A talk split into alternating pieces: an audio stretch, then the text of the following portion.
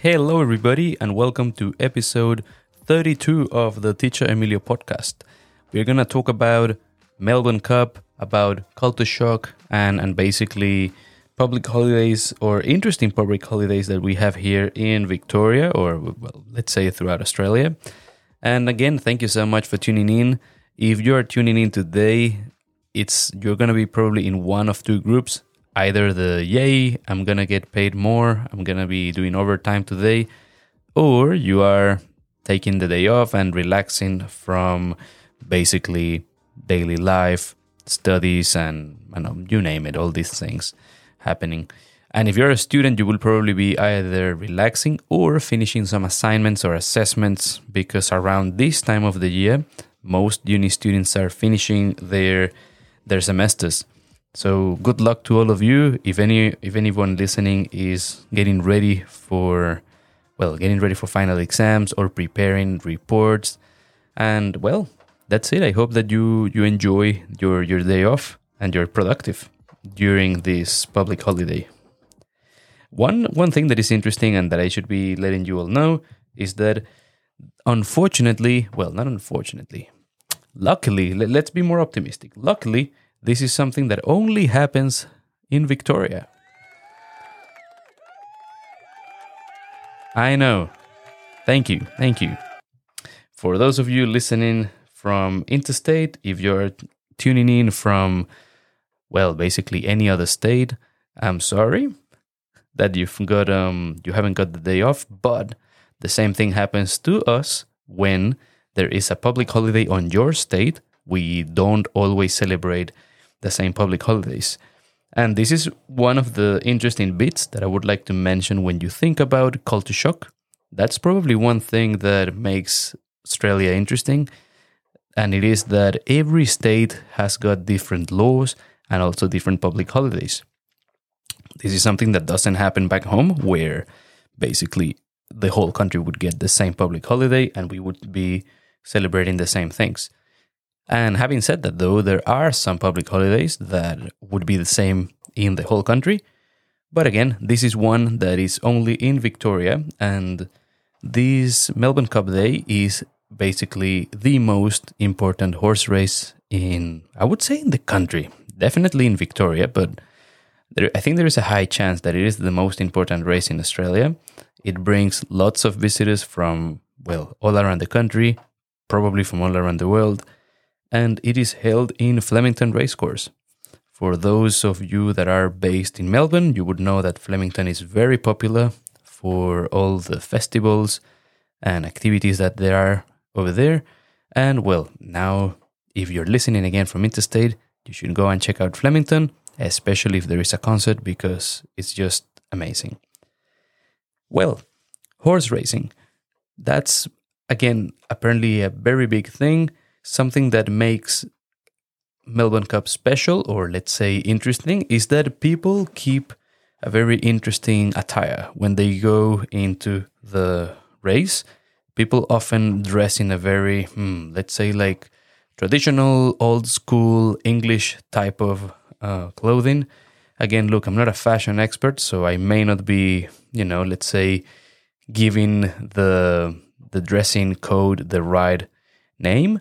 But, anyways, people have got a, let's say, a more classical look, and usually people dress up. And what I mean by that is that people would be dressing, sorry, would be wearing suits, nice dresses. It's uh, an occasion to to basically put really really good clothes and and go and enjoy the race. Obviously, for those, well, not obviously for those. Sorry, let me just flip it up and say that for many many people, it's a good opportunity to try their bets, sorry, try their best when it comes to betting, because, well, that's another thing that is a bit of a culture shock how much people actually bet in Australia. I wouldn't go as far as saying that it is a taboo in my country, but it is something that I would say it is, even though it may be common, most people don't gamble as much as let's say people gamble in Australia, or maybe the industry is not as big. That could also be another way to put it. which again to me, which again, sorry, for me was a bit of a shock coming from Venezuela, but probably things are changing now. Let, let me know. And I'm also curious if it is the same in other countries in South America where it's not very good to to basically bet. Some people do it, but it's good to me. Well, I would say that it's got a bit of a bad, not meaning, but um, yeah, it's got a bad connotation It's not something nice. I would say people look at betting, casinos, and imagine that with losing their home or basically getting in debt and in getting in trouble. So it is not very it's not a very good thing, let's say. But here it is I wouldn't say super common, but it's probably not as bad as we think of it back home. Lots of people bet, and there are many companies like Sportsbet, Tab, that will basically promote their services. And even i mean that's something that i noticed recently. Um, i haven't been let's say betting but sometimes maybe it's because melbourne cup is coming up and now i'm getting some ads to to join sportsbet to check out and and maybe try my luck with some of the horses. And again you never know. You you could um, also give it a try my advice however is well obviously don't bet but um, just be very careful because I remember one time I was betting not for a horse race, but I was betting in the World Cup. I believe this was in 2018. And to my surprise, there are like over 20 categories of when it comes to betting. There are so many things you can choose and pick. And I thought I had just basically said, okay, I'm betting to see if Germany wins the game. But apparently, even when you pick a category, there are so many subcategories. It's like Germany winning the whole match in general whenever the time whenever the game finishes or Germany winning at 90 minutes or Germany winning if there is overtime. And again, it can get really confusing. This is not an episode about soccer. I'm not very I'm not an expert when it comes to betting or soccer, so my advice would be if you are thinking of betting of trying your luck in Melbourne Cup, if you do that, double triple check whenever you buy your ticket because the last thing you would like to happen is that you think you've won and then when you start calculating and checking you realize that well you've made a mistake or something went wrong when you purchased your ticket and then that's it. That's the end of the story. And to tell you i mean i'm telling i'm talking from experience because that happened to me i thought i had won i was so happy and i don't know i think i made like a hundred dollars so Again, that may not sound like much to some of you, but let me tell you something. when you are an international student and you get an extra hundred bucks just from Thing air, hey, that's a bit of a good plus, right? And apparently, I made an error when I bought the ticket. I was making a big claim, calling, sending emails, and this is, I don't know, at least five years ago or more. And basically, the response was, Sorry, sir, you've made a mistake buying your ticket. There is no way we can help you. And once again, thank you for betting with us. So double, triple check if you pl- if you buy any tickets, so that again you don't go through that experience. And well, now that I've given you a betting tip, while I'm not endorsing or suggesting that you should go and bet, if you win, again, you can just um, support the podcast. I'm just gonna leave it at that, okay? And there are some other interesting bits about this race that I would like to share with you, but for now, let's take a quick break. There are many reasons why we have to take IELTS or PTE academic here in Australia. Some of the most common ones are to study in university, to extend our visas, maybe applying for a new visa, to get a skills assessment, or to accept a sponsorship. Now, many times people do not know what exam to take, and well, this whole test preparation, taking the exam becomes a very stressful process. Don't worry, I've got some good news for you. My book will help you decide which exam is best for you and also get ready for it. It'll be released before the end of the year, and to get a copy when it comes out, all you have to do is to register using the link in the show notes. By the way, I also prepare students for these exams, and if you want to find out a bit more, just message me on Instagram. And before we continue with the episode, if you know anyone that may be interested, please tell them about me, and thank you so much. Okay, let's continue with the episode. Okay, as we were saying, there are a few interesting bits when it comes to Melbourne Cup. I think a cool note would be to say that it's a race that has been happening for about 160 years. The first Melbourne Cup was around 1860s, I believe, uh, around 1800s, let's say, mid to late 1800s. And well, it's pretty cool that it's a tradition, let's say, that has been happening for so long. And coming back to the betting bit, which is probably one of the oh my goodness, I feel that I should put a title on this episode and it should be all about betting.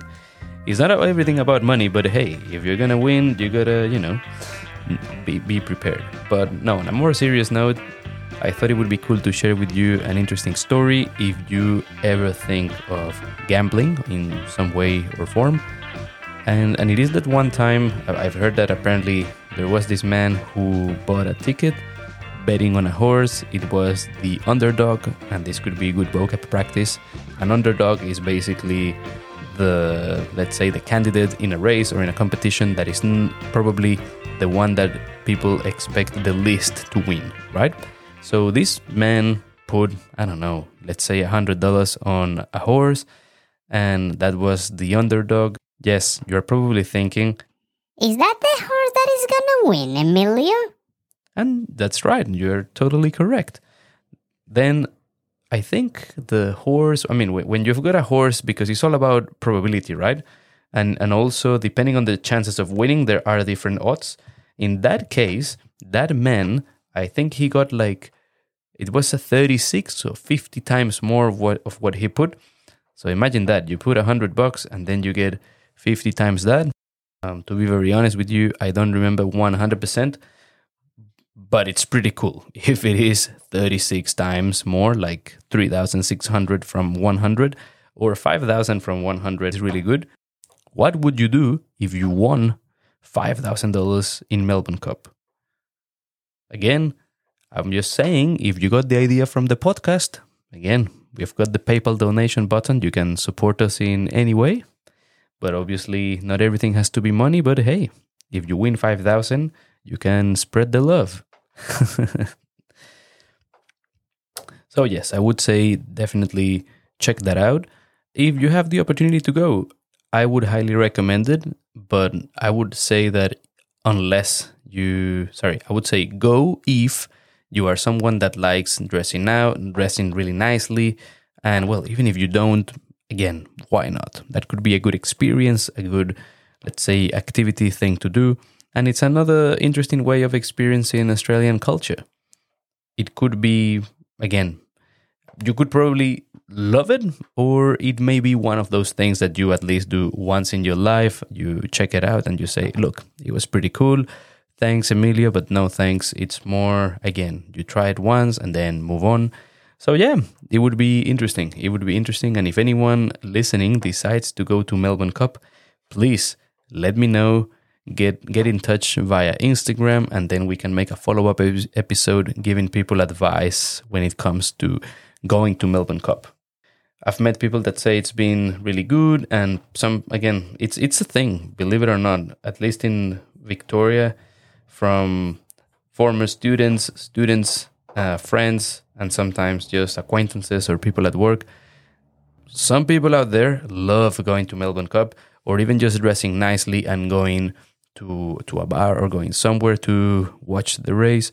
So again, it could be a cool opportunity to do something different. And that links actually quite well to the previous episode where we talked about different ways to deal with life in Melbourne. That could be an option. Try and try and go to a different place or try and go to to one of those things, sorry, one of those events that you haven't done, like Melbourne Cup.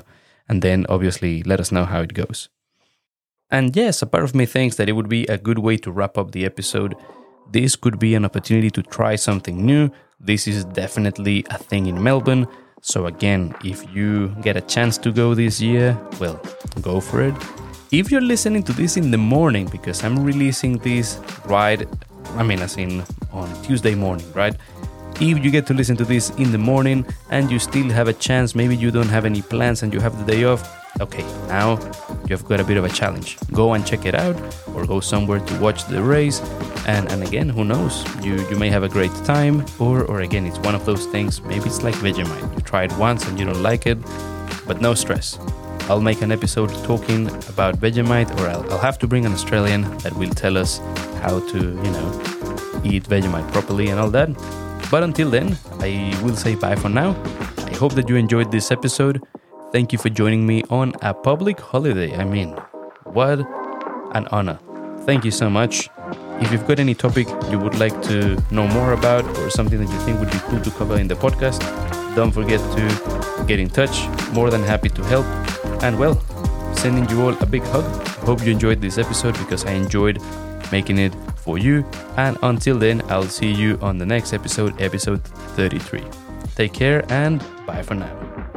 Boom.